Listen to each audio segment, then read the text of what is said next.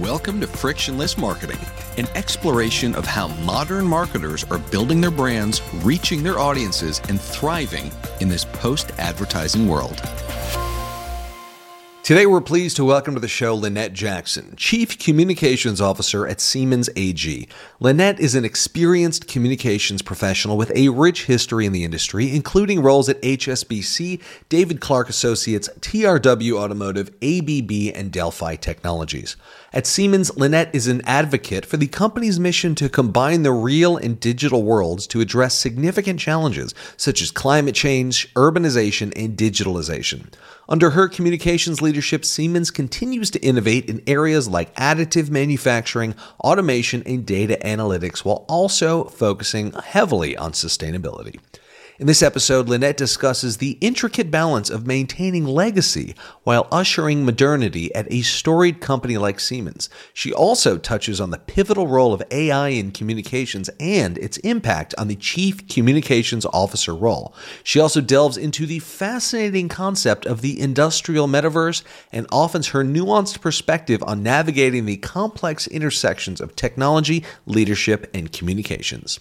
Join us as we unpack these topics and many more more with Lynette Jackson.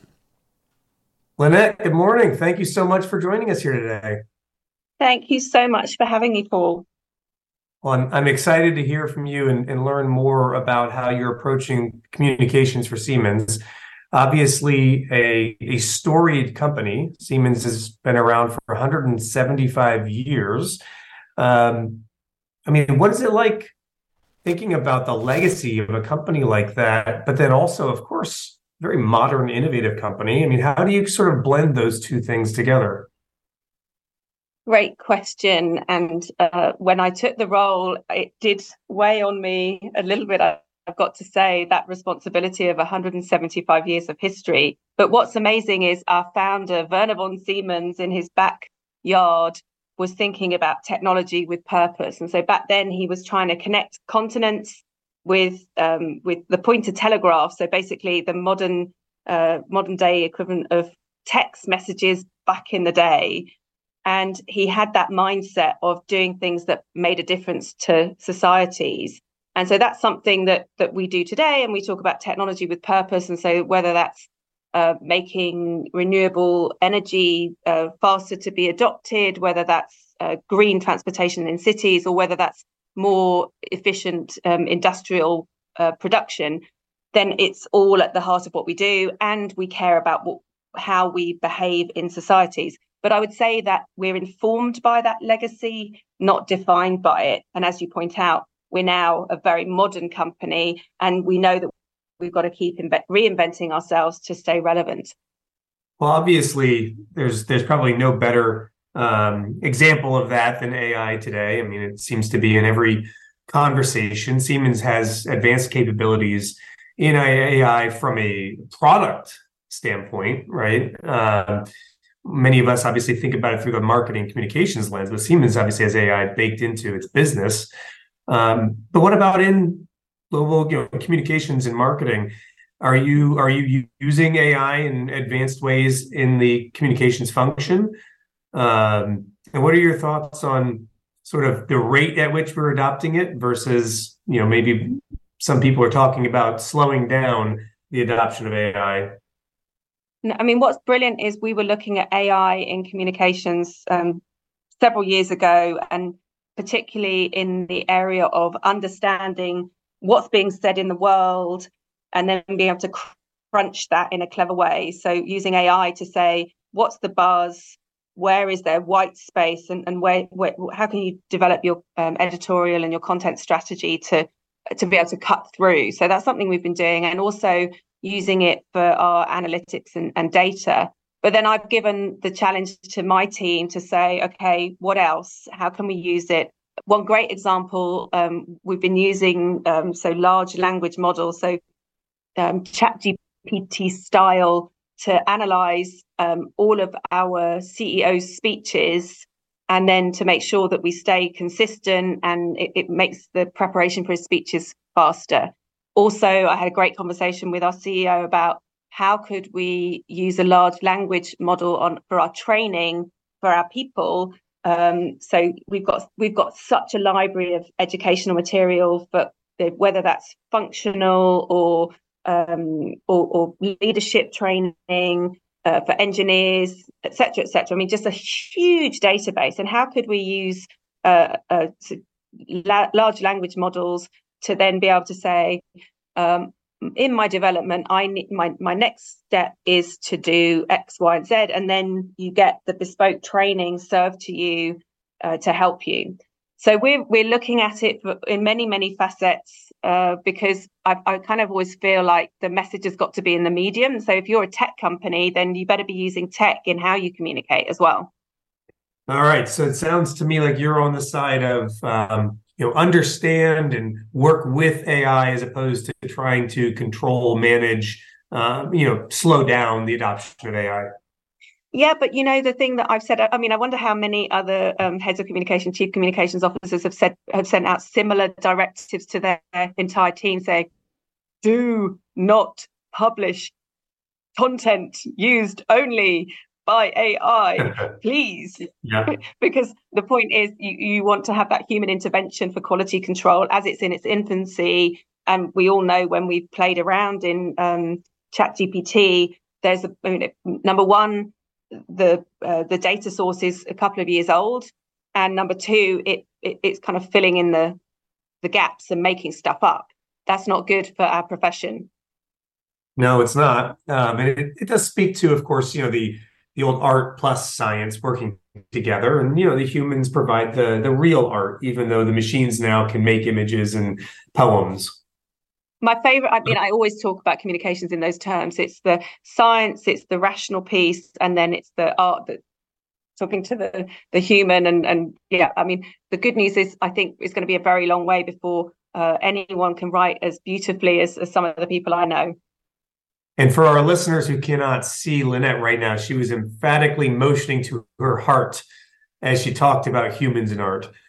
Um, so, so Lynette, you mentioned um, your CEO a couple of times, um, Roland Busch, and you you report directly to the CEO. Is that right? Absolutely.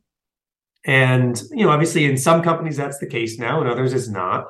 Um, so, I, I, guess first of all, um, it's kind of a two part question here, right? So the first is you know how does that change the job? What is you know how does that make you essentially more effective or how might it be a challenge? And then as you think about i mean a ceo could could kind of take up your be a full-time job right? How do you think about balancing directly supporting a ceo with all the other needs of the business? Yeah. I mean the first question i i really like the model to report directly to the ceo and i've, I've had the experience in other companies of different models. I've reported to CHRO, I've reported to a, a head of sales before, um, but I, I um, and um, so in a business comms role in, in, into the head of communications rather than directly to the business leader. I think it means that uh, that there is that direct um, official contact. There's always going to be that that that contact, regardless of the reporting line. But it's kind of official. He he is my boss, and so I can go to him when I need help, as well as when I'm helping him and the organization. Mm.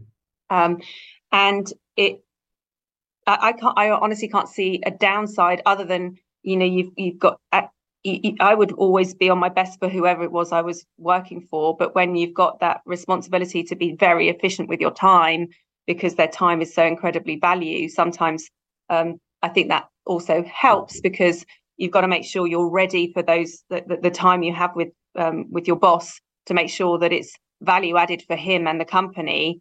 Um, but I, I mean, I, I feel privileged. I mean, he's one of the smartest human beings I've I've met in my life. Um, so it's pretty interesting. My it was my one-on-one monthly one-on-one with him this morning, and it's uh, just a joy to exchange with him.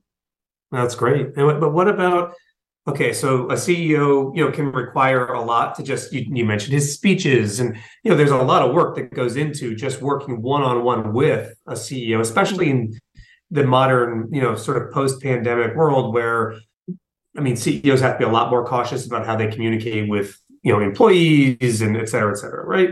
But then you also, of course, have people all around the company that are expecting your team to be, you know, supporting them, thought partners, et cetera. Like, how do you how do you think about going up versus down? Yeah, yeah. I mean, what, what I'm very lucky that we have a model of having business partners. Mm-hmm. Um, so communications business partners for our um, major executives as well. So I've got somebody in my team who's an amazing communications professional who is dedicated to supporting Roland with um, with his speeches, with his positioning, and that is a massive help because, as you say, it's enormous. Um, so all the different stakeholders that a CEO has to interact with, it's complicated. Uh, there, there's speeches every single day, so I, I, I, think it'd be very difficult for me to manage that without the support of, um, of Chris in my team and her team. Um, and and then it, and then it's just finding out so what's the right time that I'm involved because it's um, broader for the Siemens board for, for the Siemens brand and then when is it very much about his executive positioning and then making sure that we've got good processes to work together mm-hmm. so you mentioned you're fortunate in this role and and of course credit to your team you've worked in a, a variety of other companies prior to siemens including sort of big industrial type companies tech companies um, all sort of like heavy industry, high stakes industry. Um, curious, you know, first of all, any any learnings that you think apply more broadly from having worked in those kinds of companies, um, and is there anything that was, you know, in terms of the way that the teams are structured, was different before, and you've learned from that and how you structure the team now? Yeah. So, I mean, what what's common across all of my experience, I'd say, is that the heart of the role in, as head of communications is this notion of um, protecting the reputation of an organization. It's like stating the flaming obvious, perhaps, but I always think that that's the the, the middle bit of, of the role and the bit that means that is it's it's difficult to really switch your phone off for any great length of time because anything can happen and um, and normally it does on a Friday afternoon. But, but you've, you've, got to be ready to be able to protect the reputation of the business. And then the other big, really nice, fun bit is building that reputation and, and that brand. But I, I felt that it's quite similar the the role that you perform, whether that's an automotive supplier, whether that is uh, um, an industrial company, whether that's a technology company.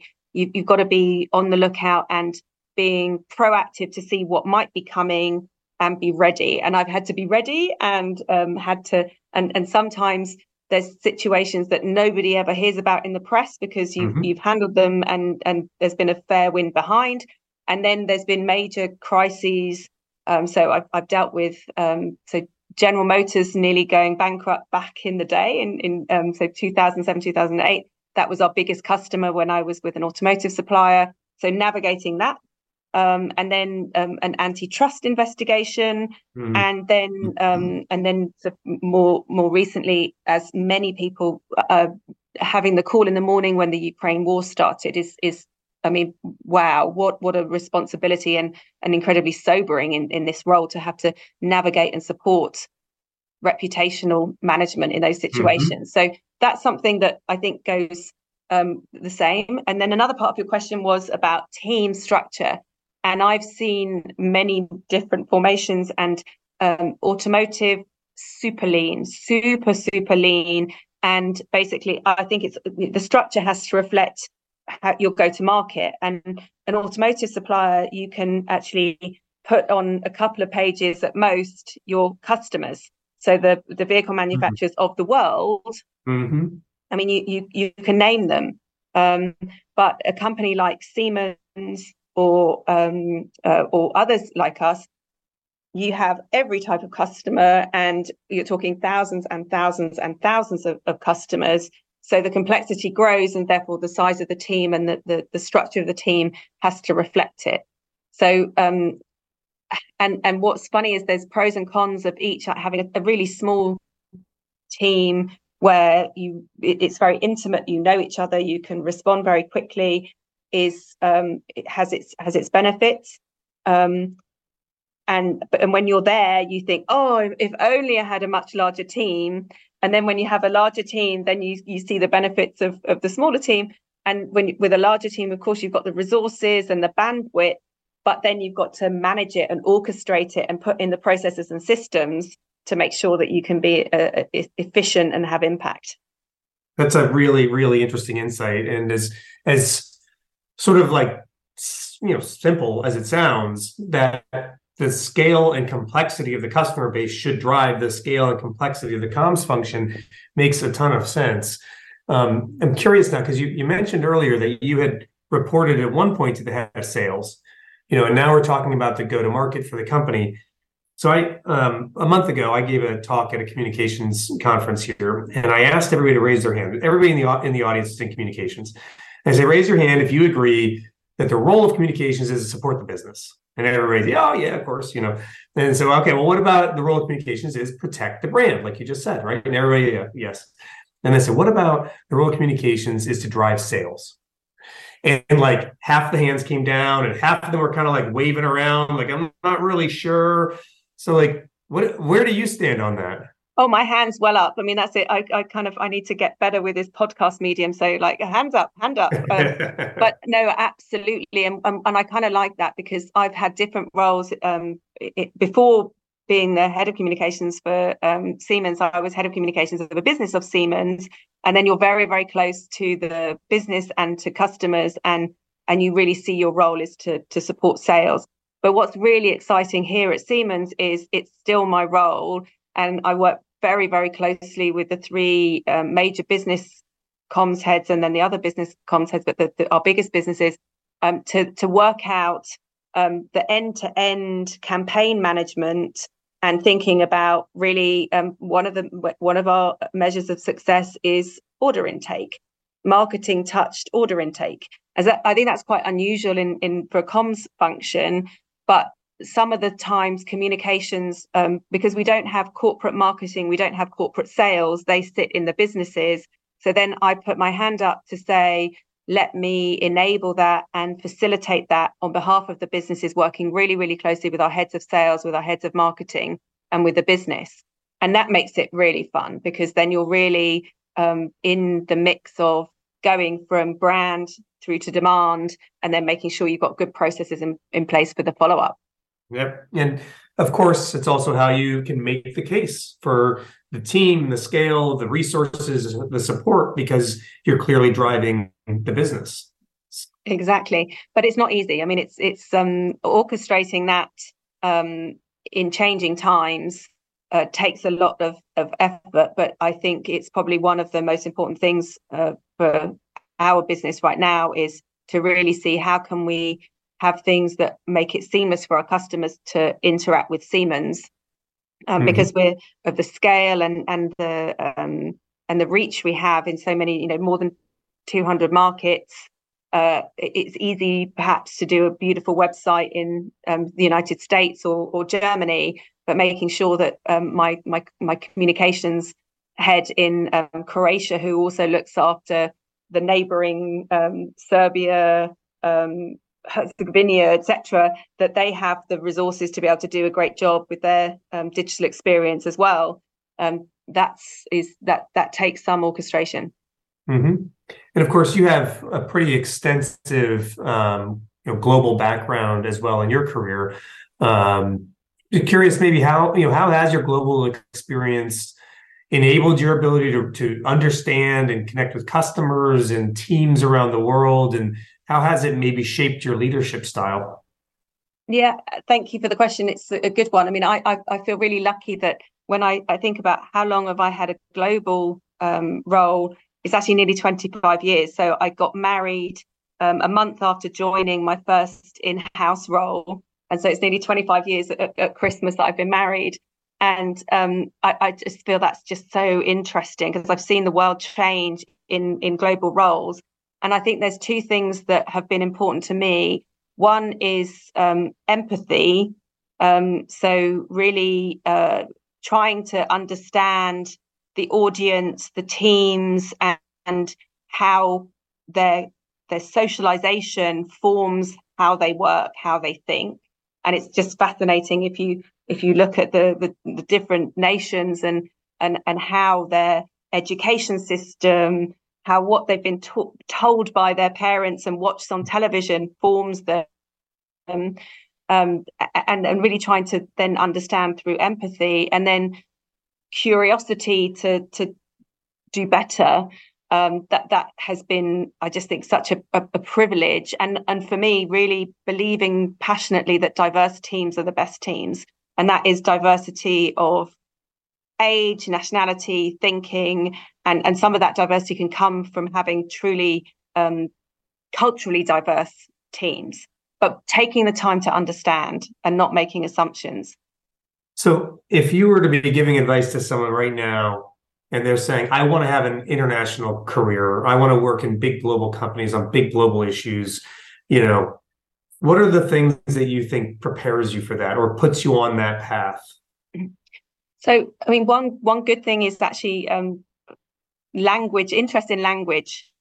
Um, so I, I, studied French at, at university, and um, and then now I'm having to use German, and, and I, I, talk about my Deutsch. I mean, really ugly German, but I have a high level of understanding. So that that massively helps. So people who have a, an interest, then I'd encourage like to follow up on that interest because even if it's just for those conversation starters, but even more than the language is to have that curiosity um, to understand how the different or, uh, countries um, how people think in those countries. And I had I had lunch with our head of communications from Australia today, and we were talking about sustainability. And I was challenging him because he's got his perspective based on his knowledge, deep knowledge of of um, Australia. I mean, he, he's got big global experience as well. But I think all of us can be guilty of being socialized in one way. So I would just encourage people to read different media. So don't just read the US press, read uh, European press, read international press to, to really inform. Um, and these days, the, the, the thing that's changed massively since I started my career is geopolitics and, and the important importance of that. If I'd have known way back then how important geopolitics is, I probably would have been too nervous to stay in the leadership role in communications because I would have thought I don't know enough. But boy, have I had to learn. And so I'm reading, I'm, I'm reading The Economist as my kind of go-to place, um, to uh, and as well as, of course, more um, US based and and um, Asian based.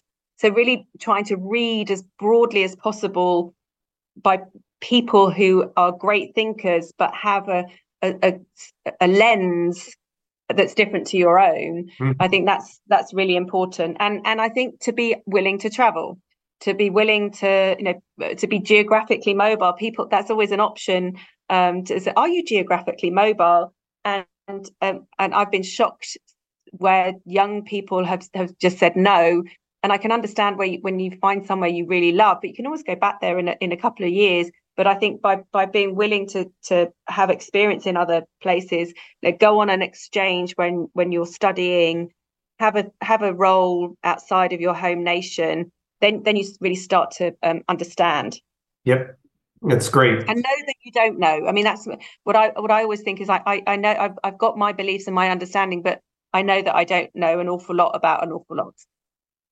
So we've we've talked now on um, you know having a global purview in IRL, right, in real life, in the real world.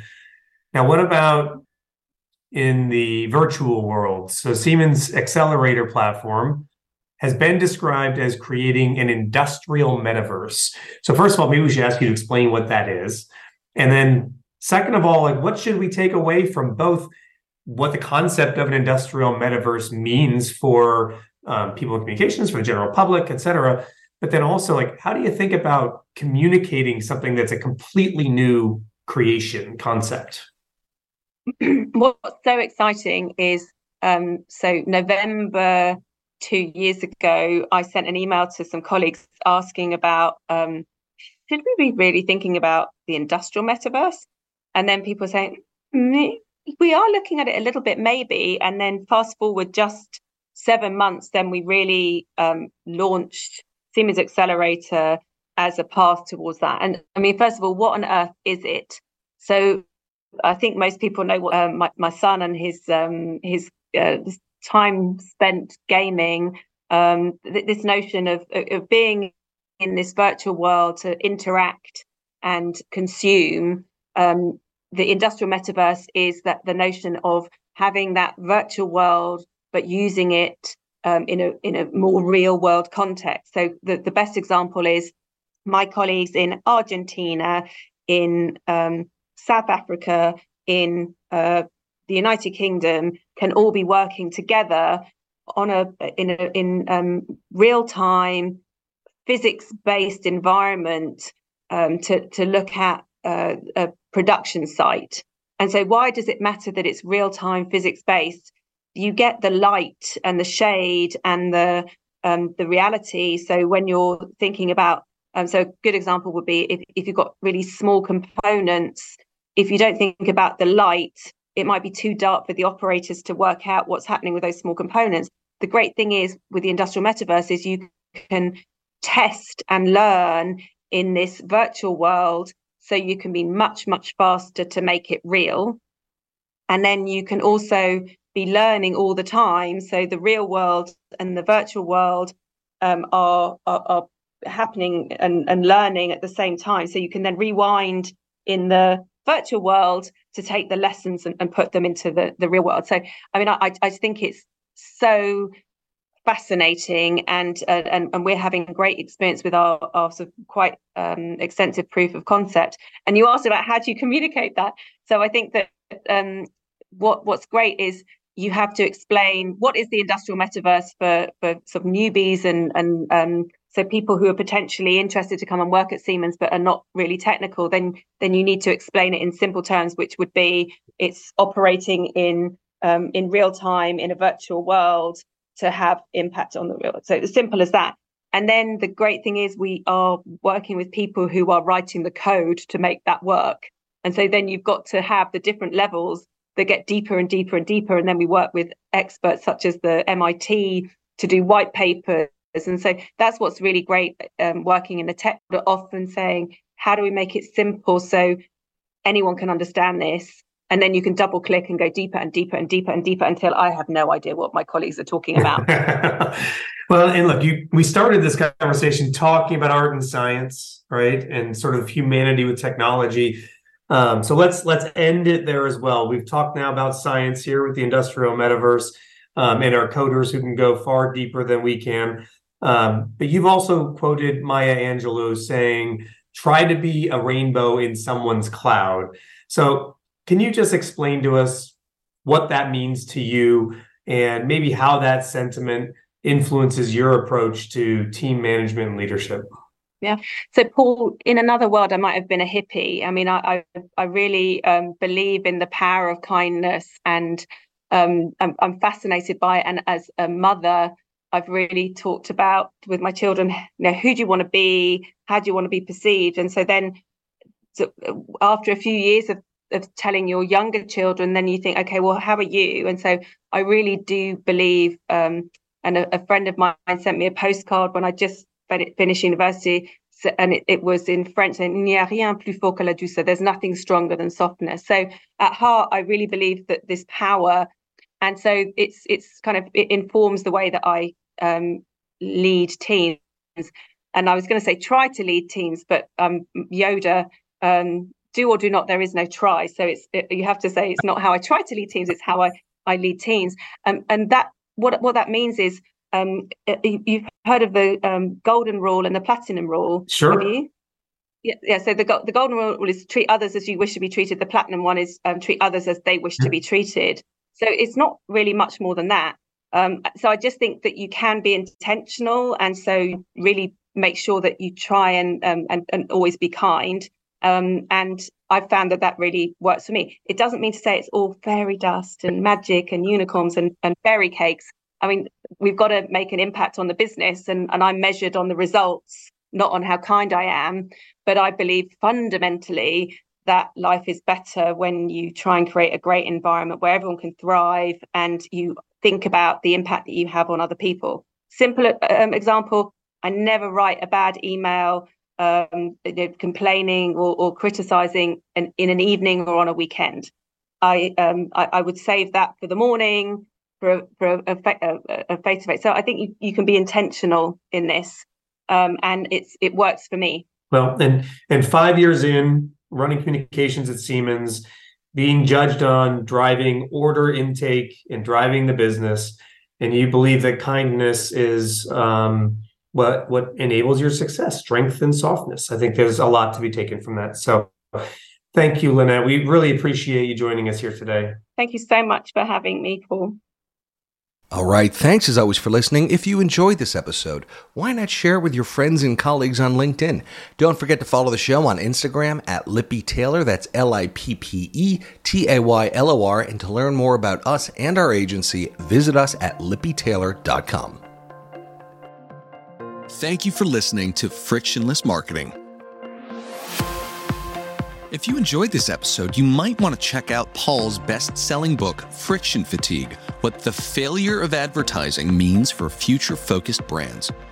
In Friction Fatigue, Paul explains to readers why advertising is broken and provides a frictionless marketing framework to help build your brand in an era where advertising is no longer the answer. You'll learn how to protect your business against competitors and lead the pack with fresh marketing strategies that will help you prepare for a future where the consumer rules. Friction Fatigue is now available on Amazon and as a book on tape on audible.com. Thanks again for listening.